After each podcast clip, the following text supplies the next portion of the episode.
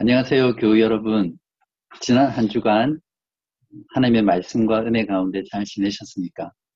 오늘은 어, 성경 공독에 이어서 또 제가 바로 하나님의 말씀을 전하도록 하겠습니다. 오늘 주제 말씀은 우리가 하나, 함께 하나님을 만날 때 잃어버린 경험을 다시 찾자라는 내용으로 여러분과 말씀을 나누겠습니다. 여러분 혹시 진자 운동이 무엇인지 아세요? 어, 쉽게 생각해서 시계 추가 있잖아요. 그 추가 좌우로 왔다 갔다 하는 운동을 진자 운동이라고 말할 수 있습니다. 하나님의 속성에는 두 가지가 공존합니다. 하나는 인간의 경험과 이성을 뛰어넘는 존재로서의 그런 초월성이고요. 또 다른 하나는 내 안에 계시는 하나님이라는 의미로 내재성을 말합니다. 아침부터 머리가 아프시죠? 어, 교회 역사의 문제는 항상 하나님의 이 두 가지 속성을 함께 강조하지 않고 어느 한쪽을 희생하고 다른 한쪽을 지나치게 강조해 왔다는 것입니다. 오늘날 기독교의 문제는 하나님의 초월성을 희생하고 하나님의 내재성을 지나치게 강조하고 있다는 것이 문제이죠. 하나님은 창조주이시고 우리는 피조물이잖아요.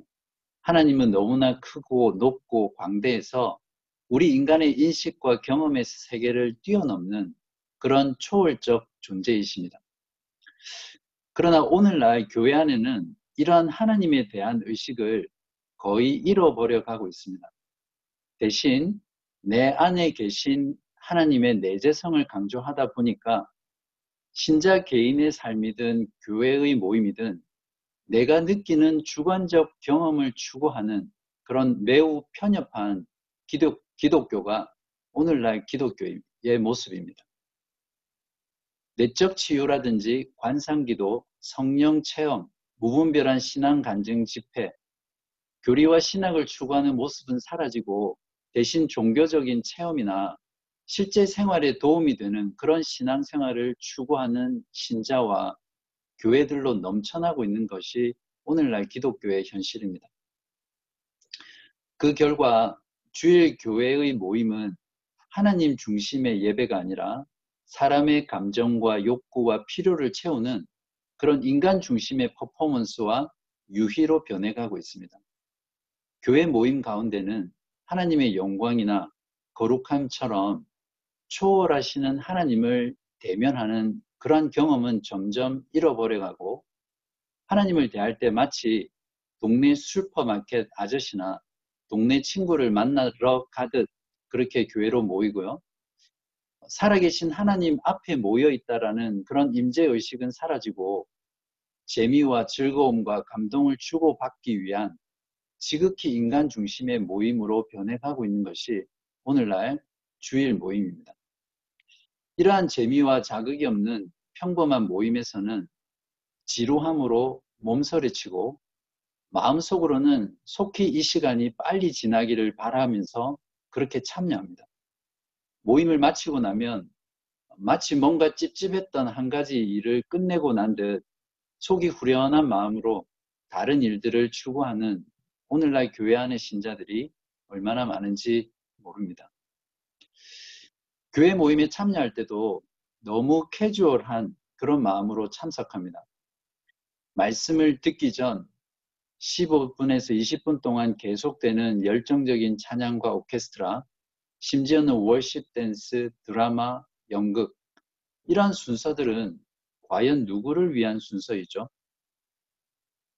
이처럼 우리가 교회로 모였을 때 우리 가운데 임하시는 하나님의 초월하심에 대한 경험을 잃어버리게 되면 우리들의 모임은 자연스럽게 하나님을 예배하는 모임이 아니라 인간을 숭배하는 그런 우상 숭배로 전락할 위험이 매우 큽니다. 여러분은 어떠세요? 오늘처럼 매주일 교회로 모일 때 초월하시는 하나님을 만나는 그 하나님을 여러분은 경험하고 계십니까? 오늘 말씀을 통해서 우리가 교회로 모여 하나님을 만날 때 다시 찾아야 할 하나님에 대한 경험은 무엇인지 알고 또한 그에 합당하게 반응하는 저와 여러분 되시기를 바랍니다. 자, 그렇다면 우리가 교회로 모일 때마다 다시 찾아야 할 하나님을 만나는 경험은 무엇이죠? 첫 번째는 우리가 교회로 모일 때마다 다시 찾아야 할 하나님을 만나는 경험은 거룩하신 하나님이십니다. 오늘 본문 19장 9절부터 13절까지는 하나님께서 모세에게 이스라엘 회중 가운데 강림하실 것을 미리 예고하시는 내용입니다. 내용의 핵심은 내가 너희들에게 내려가서 임할 건데 모세 너는 그들을 거룩하게 하고 옷을 빨게 하고 경계를 정해서 그걸 절대 넘어오지 못하게 해라.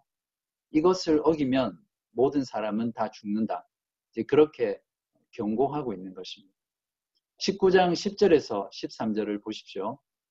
여호와께서 모세에게 이르시되 너는 백성에게로 가서 오늘과 내일 그들을 성결하게 하며 그들에게 옷을 빨게 하고 준비하게 하여 셋째 날을 기다리게 하라. 이는 셋째 날에 나 여호와가 온 백성의 목전에서 신의 산에 강림할 것임이니 너는 백성을 위하여 주위의 경계를 정하고 이르기를 너희는 삼가 산에 오르거나 그 경계를 침범하지 말지니 산을 침범하는 자는 반드시 죽임을 당할 것이라. 그런 자에게는 손을 대지 말고 돌로 쳐 죽이거나 화살로 쏘아 죽여야 하리니 짐승이나 사람을 막론하고 살아남지 못하리라 하고 나팔을 길게 불거든 산 앞에 이를 것이니라 하라. 하나님께서는 왜 이스라엘 백성들을 만나시기 전에 이런 준비를 시키셨습니까? 그것은 하나님은 거룩하신 분이기 때문입니다. 거룩하심은 하나님의 속성이죠. 거룩하지 않은 것은 절대 하나님께 나아갈 수 없습니다. 19장 6절에 거룩한 백성에서 거룩이라는 단어와 오늘 본문에서 자주 등장하는 성결이라는 말의 히브리 단어는 모두 형태만 다르지만 같은 단어가 쓰여 있습니다. 즉 구별됨, set apart라는 그런 뜻을 가진 단어입니다. 거룩하신 하나님이란 이렇게 구별되신 하나님을 말, 말합니다. 하나님은 무엇과 구별되시죠? 먼저는 하나님이 하나님의 존재적으로 그분은 구별되신 분이십니다. 하나님은 창조주이십니다. 그렇기 때문에 하나님께서는 창조하신 모든 피조물과 철저하게 구별되신 분이시죠. 하나님께서는 천지 만물을 창조하시고 그 창조 세계 안으로 들어가신 것이 아니라 창조 세계 밖에 계시는 초월적인 분이심을 우리가 잘 알아야 합니다. 고린도전서 5장 27절은 이것을 증거하고 있는데요. 만물을 그의 발 아래에 두셨다 하셨으니 만물을 아래에 둔다 말씀하실 때에 만물을 그의 아래에 두신 이가 그 중에 들지 아니한 것이 분명하도다. 하나님의 거룩하심이란 이처럼 그분의 존재 자체가 피조물과 그분이 창조하신 모든 창조 세계와 철저하게 구별되신 것을 의미합니다.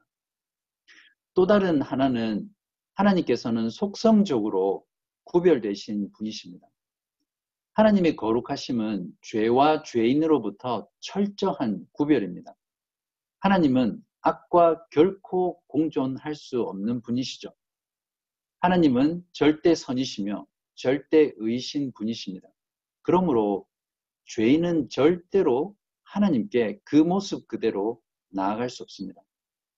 만약 죄인이 하나님을 직접 보거나 가까이 가면 죽는 이유가 바로 하나님의 거룩하심 때문입니다. 하나님의 거룩하심 때문에 하나님께서는 모세를 통해 이스라엘 회중을 거룩하게 하라고 명령하셨고 또 경계를 지어서 절대 그 선을 죄인인 그들이 넘지 못하도록 하신 것입니다. 사실은 이스라엘 회중이 그 말을 듣지 않고 선을 넘을 것이라는 것을 아시고 그들의 죽음을 막기 위한 하나님의 보호 조치였습니다. 요즘으로 치면 공공의 안전을 위한 하나님의 자비라고 말할 수 있습니다. 우리가 교회로 모일 때마다 하나님에 대한 태도 중에 잃어버려 가고 있는 부분이 바로 거룩하신 하나님에 대한 의식입니다. 하나님은 피조물인 우리들과 철저히 구별된 하나님이시죠. 이 지상에 계신 분이 아니라 영원한 하늘에 계신 분이시고 죄와 악이라고는 조금도 없으시며 용납할 수 없는 그런 거룩한 하나님에 대한 의식이 우리들 모임 가운데 우리를 강력하게 사로잡아야 합니다. 그러므로 하나님의 강림을 맞이하기 위해 성결케 했던 이스라엘 회중들처럼 우리들도 교회로 모여 거룩하신 하나님을 만날 때는 우리 자신을 성결하게 하고 죄를 멀리하며 모임을 준비해야 합니다. 주일 모임은 결코 고해 성사를 하는 시간이 되면 안 됩니다. 일주일 동안 죄 짓고 마음대로 살다가 주일에 회개하고 용서받고 마음 편히 돌아가서 또 일주일 동안 죄를 짓는 그런 일을 반복해서는 안 되는 것이죠. 주일 모임을 통해 거룩하신 하나님을 만난다는 그 의식은 주일 모임을 위해 한 주간 동안 죄를 멀리하고 경건하게 살고자 애쓰며 몸부림치게 합니다.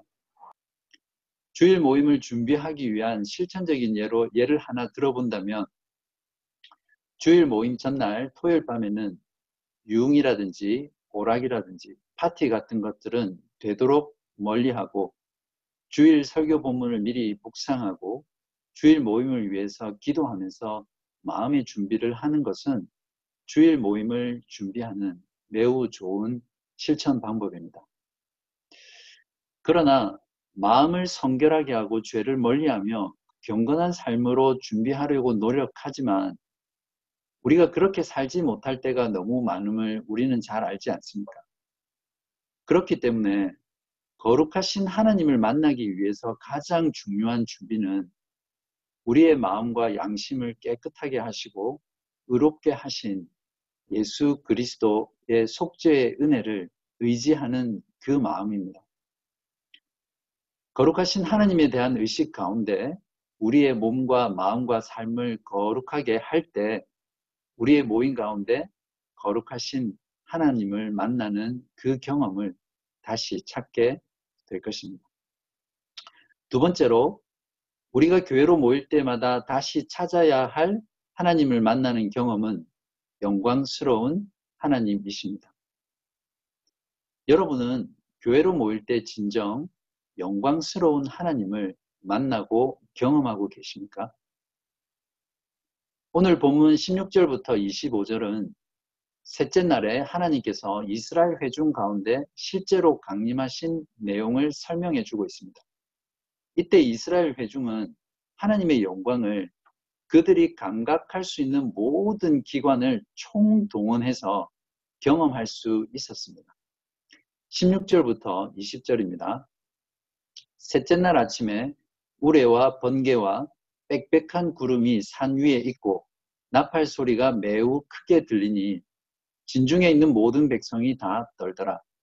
모세가 하나님을 맞으려고 백성을 거느리고 진에서 나오며 그들이 산 기슭에 서 있는데 시내산의 연기가 자욱하니 여호와께서 불 가운데서 거기 강림하심이라. 그 연기가 옹기가마 연기같이 떠오르고 온 산이 크게 진동하며 나팔 소리가 점점 커질 때 모세가 말한즉 하나님이 음성으로 대답하시더라. 여호와께서 신의 산, 곧 그 산 꼭대기에 강림하시고 모세를 그리로 부르시니 모세가 올라가며 그들이 목도한 신의 산 정상에 강림하신 하나님의 영광은 빽빽한 구름과 자욱한 연기와 그 연기가 공중으로 떠오르는 모습 그리고 불이었습니다. 여기서 빽빽한이라는 히브리 단어는 무겁다 또는 영광이라는 단어를 표현할 때 쓰는 단어이거든요. 그러니까 빽빽한 구름과 자욱한 연기는 하나님의 신비를 나타내고 불은 하나님의 능력을 드러냅니다. 천둥과 번개 소리와 점점 커지는 나팔 소리가 그들의 고막을 사정없이 때렸습니다. 그 가운데 그들은 하늘에서 울리는 하나님의 음성까지도 들었습니다. 또한 그들은 온몸으로 하나님의 영광을 경험했죠. 시내산 기슭에 있던 이스라엘 회중들은 해발 2200m의 거대한 시내산이 진동하는 것을 온몸으로 감각할 수 있었습니다. 이스라엘 회중 가운데 강림하신 하나님은 자연과 신비한 현상을 통해 하나님의 영광스러운 자신의 영광스러운 모습을 드러내셨습니다. 이스라엘 회중은 그저 하나님의 영광에 압도되어서 두렵고 떨림으로 경탄하고 경외하며 멀리 서서 영광스러운 하나님을 경험하였습니다. 오늘날 신자들의 삶과 교회의 모임 가운데 잃어버린 것이 바로 이 하나님의 영광. 여러분은 평소 삶 가운데 얼마나 하나님의 영광에 대해서 묵상하고 인식하며 영광스러운 하나님을 만나고 계십니까? 이스라엘 회중에게 강림하셨던 그 영광스러운 하나님은 지금 우리들이 교회로 모일 때 임하실 때는 영광스럽지 않은 그런 하나님이십니까? 우리들도 교회로 모여 거룩하신 하나님을 영광스러운 하나님을 만날 때 이스라엘 백성들처럼 우리 가운데 임하시는 하나님의 영광에 압도되고 하나님의 영광에 사로잡혀 경탄하고 경외하는 마음으로 하나님 앞에 모여야 합니다. 1999년 7월에 중국과 북한 접경 지역으로 제가 단기 선교를 다녀온 적이 있었습니다. 그때 연변 지역을 방문한 후에 백두산 천지를 보러 가는 일정이 있었습니다. 어, 중국 현지 가이드가 말, 말하기를 1년 중 대부분은 구름과 안개에 쌓여 있어서 천지를 볼 수 있는 날이 며칠 되지 않는다고 합니다. 그래서 천지를 볼 수 있는 사람은 되게 행운이다. 이런 말을 했거든요. 그날도 집차를 타고 정상을 향해 달려갈 때는 올라갈 때는 날씨가 너무 좋았지만 막상 천지에 도착했을 때는 짙은 구름과 안개 때문에 한 치 앞도 볼 수 없었습니다. 한참을 그렇게 기다리다가 결국 포기하고 내려가는 길이었습니다. 그때 마치 하늘에서 누가 입으로 빨아들인 듯 순식간에 그 빽빽한 구름이 하늘로 빨려 올라가더니 백두산 천지의 장엄하고 신비한 광경이 제 눈앞에 뭐 펼쳐지는 것을 목격했습니다. 눈앞에 펼쳐진 천지의 아름다움과 놀라움과 신비함과 그 광대함과 위엄은 정말 어떤 말로도 표현하기 어려운 그런 놀라운 모습이었습니다. 그러한 광경을 보고 함께 갔던 단기 선교팀 모두는 창조주 하나님의 능력과 솜씨에 그저 놀라서 감탄하고 한동안 깊은 경외감에 빠져 있었던 그런 기억이 있습니다. 이런 경탄과 경외감은 우리가 교회로 모였을 때 영광스러운 하나님을 진정으로 만날 때 경험하는 반응이 아닐까 생각해 보았습니다. 저와 여러분은 주일에 교회로 모였던 모든 날 동안, 날 동안 그 모임을 통해서 과연 몇 번이나 하나님의 영광으로 인해서 경탄하고 경외했던 그런 경험을 가지고 있습니까? 우리는 어떻게 하면 이 영광스러운 하나님을 우리들의 모임 가운데 만날 수 있을까요? 많은 이야기를 할 수 있겠지만 한 가지 분명한 방법은 하나님께서 우리 모임 가운데 거룩하신 하나님의 말씀을 통해서 그 말씀을 깨닫게 될 때입니다. 성령을 통해 하나님의 진리를 깊이 깨닫게 될 때 우리는 하나님의 광대하심, 존귀하심, 권능과 권위, 무한하신, 무한한 지혜와 지식, 다음이 없는 사랑과 자비, 공의로우신 하나님의 은혜, 하나님의 순결하심, 하나님의 능력과 성품의 속성을 알게 되고 우리의 전인격이 지성과 감성과 의지가 영광스러운 하나님을 의식할 때 경탄하고 경외하게 될 수 있습니다. 중요한 것은 우리들의 모임 가운데 하나님의 영광에 대한 의식을 회복하고 영광스러운 하나님을 만나는 이 경험을 우리가 교회로 모일 때마다 다시 찾아야 한다는 것입니다. 세 번째로 우리가 교회로 모일 때마다 다시 찾아야 할 하나님을 만나는 경험은 말씀하시는 하나님이십니다. 시내산에서 이스라엘 백성 가운데 강림하신 하나님은 말씀하시는 하나님이셨습니다. 오늘 본문은 하나님과 하나님의 백성과의 언약 관계의 핵심이 바로 말씀이라는 것을 잘 말해주고 있습니다. 하나님께서는 이스라엘 자손들을 애굽에서 구원하셔서 신의 산으로 부르신 이유가 그들과 하나님 그들을 그들과 함께 하나님과 하나님 백성으로서 언약을 맺기 위해서였습니다.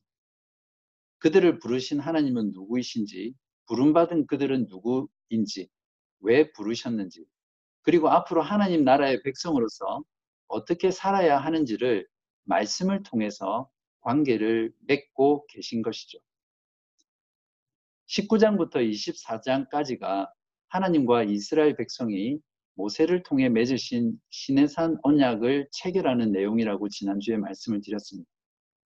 그래서 제가 성경책에다가 19장부터 24장까지 하나님께서 말씀하신 부분을 형광색으로 다 칠해 보았습니다. 그리고 하나님의 말씀이 총 몇 구절인지를 어, 카운트 해 보았거든요. 총 143구절인데요. 그 중에 몇 구절이 하나님이 말씀하신 것일까요?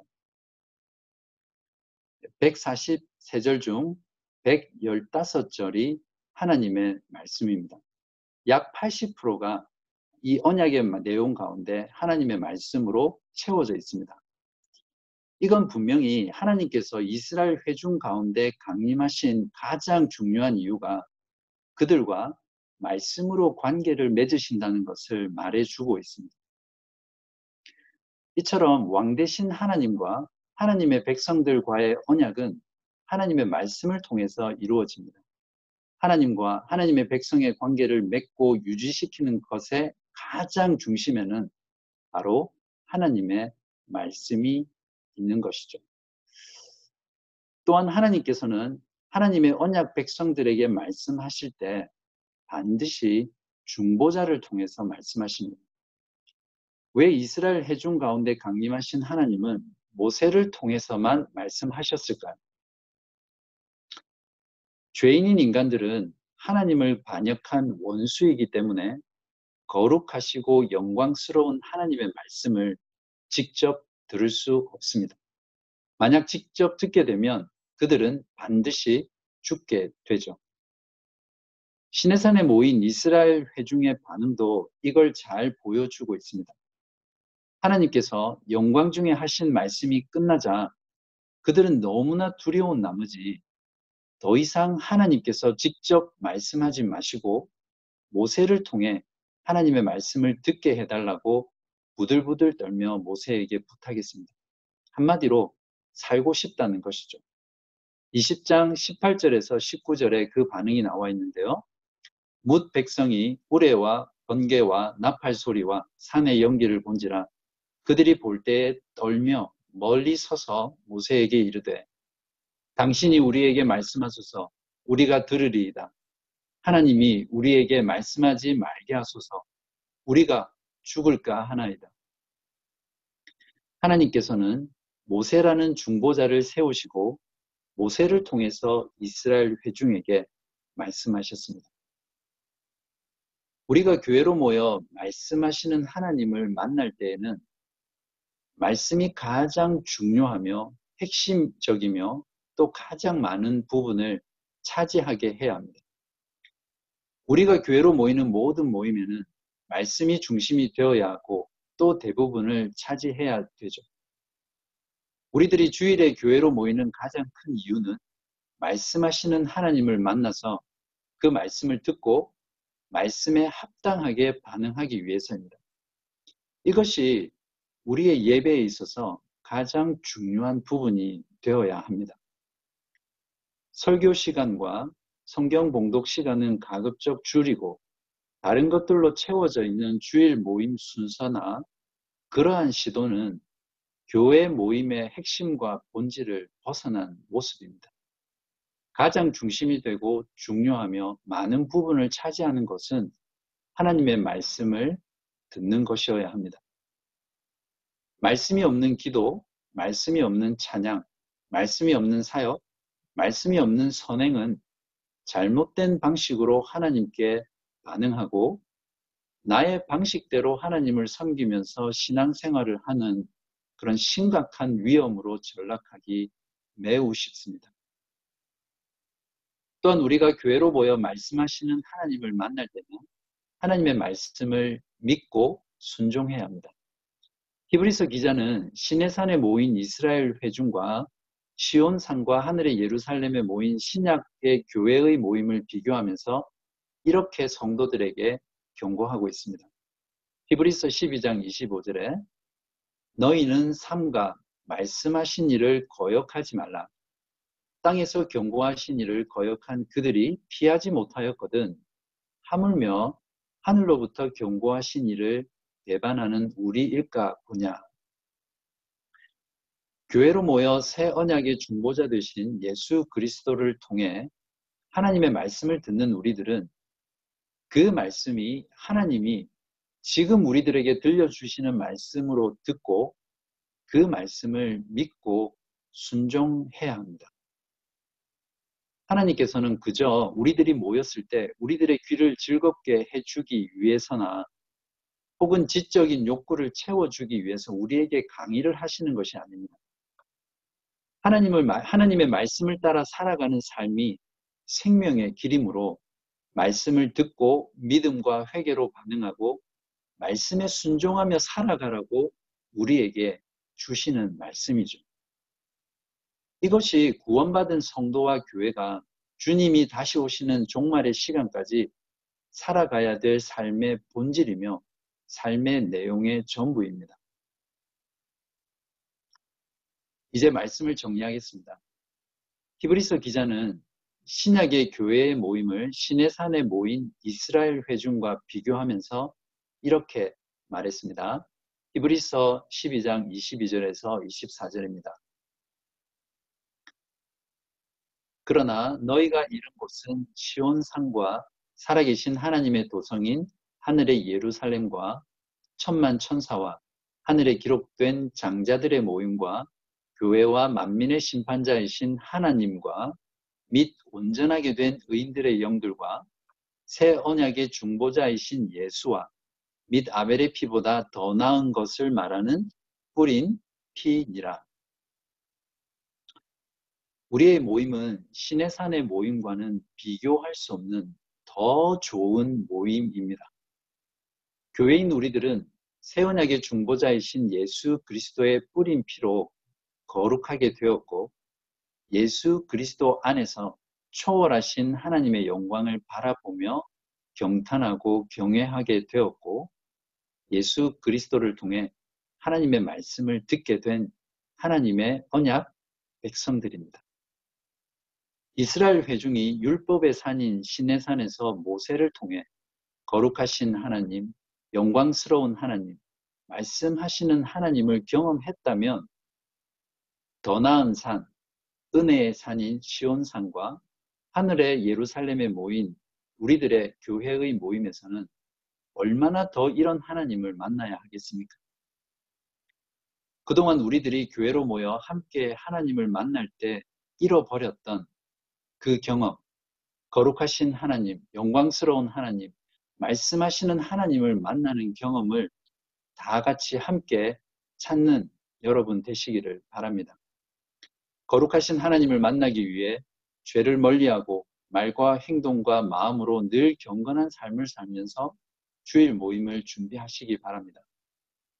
영광스러운 하나님을 만나기 위해 우리의 모임이 천상의 모임과 연결된 모임, 모임임을 의식하고 하나님의 영광에 대한 의식에 사로잡혀 경탄하고 경외하는 마음으로 모임의 모든 순서에 임하시길 바랍니다. 말씀하시는 하나님을 만나기 위해 선포되는 모든 말씀을 지금 우리에게 들려주시는 하나님의 말씀으로 여기고 말씀을 믿고 순종하는 삶을 살아가시기를 진심으로 바랍니다. 우리가 이제 말씀을 듣고 우리의 모임 가운데 잃어버린 하나님과의 만남의 경험을 다시 찾기 위해 우리는 부지런히 서로 도전하고 격려하며 수고해야 합니다. 이러한 헌신은 우리의 모임을 인간 중심에서 하나님의 중심으로 내재하시는 하나님을 만을 강조하는 것에서 초월하시는 하나님도 함께 강조하는 방향으로 진자 운동을 시키는 것입니다. 당장 다음 주부터 주일 모임을 위해 잘 준비하시고 마음과 정성을 다해 참여하셔서 교회로 모일 때마다 거룩하신 하나님, 영광스러운 하나님, 말씀하시는 하나님을 만나는 그런 은혜로운 경험을 매 주일마다 누리시는 여러분 되시기를 주님의 이름으로 간절히 기도합니다. 제가 기도하겠습니다. 거룩하신 하나님, 영광스러운 하나님, 말씀하신 하나님을 찬양합니다. 오늘 주의 말씀을 통해서 우리들의 모임 가운데 잃어버린 경험이 무엇인지 다시 한번 돌아보고 깨닫게 해주셔서 감사합니다. 그동안 저희들이 모일 때마다 너무나 가볍고 경박하고 무, 무성의하게 준비 없이 사모하고 기대하는 마음 없이 주일 모임에 임하였다면 저희들을 용서하여 주시고 우리들이 주일 모임을 준비하고 참여할 때마다 오늘 말씀을 기억하고 그 말씀을 그 말씀을 기억하고 우리의 몸과 마음을 정결하게 하며 또 하나님의 모임을 사모하고 하나님의 영광에 대한 의식에 사로잡혀 모일 수 있는 저희들 될 수 있도록 도와주옵소서. 그리하여 우리들이 교회로 모일 때마다 거룩하신 하나님과 영광스러운 하나님과 말씀하시는 하나님을 충만하게 누리는 저희 모두 되게 하여 주시기를 우리 주 예수 그리스도의 이름으로 간절히 기도합니다. 아멘.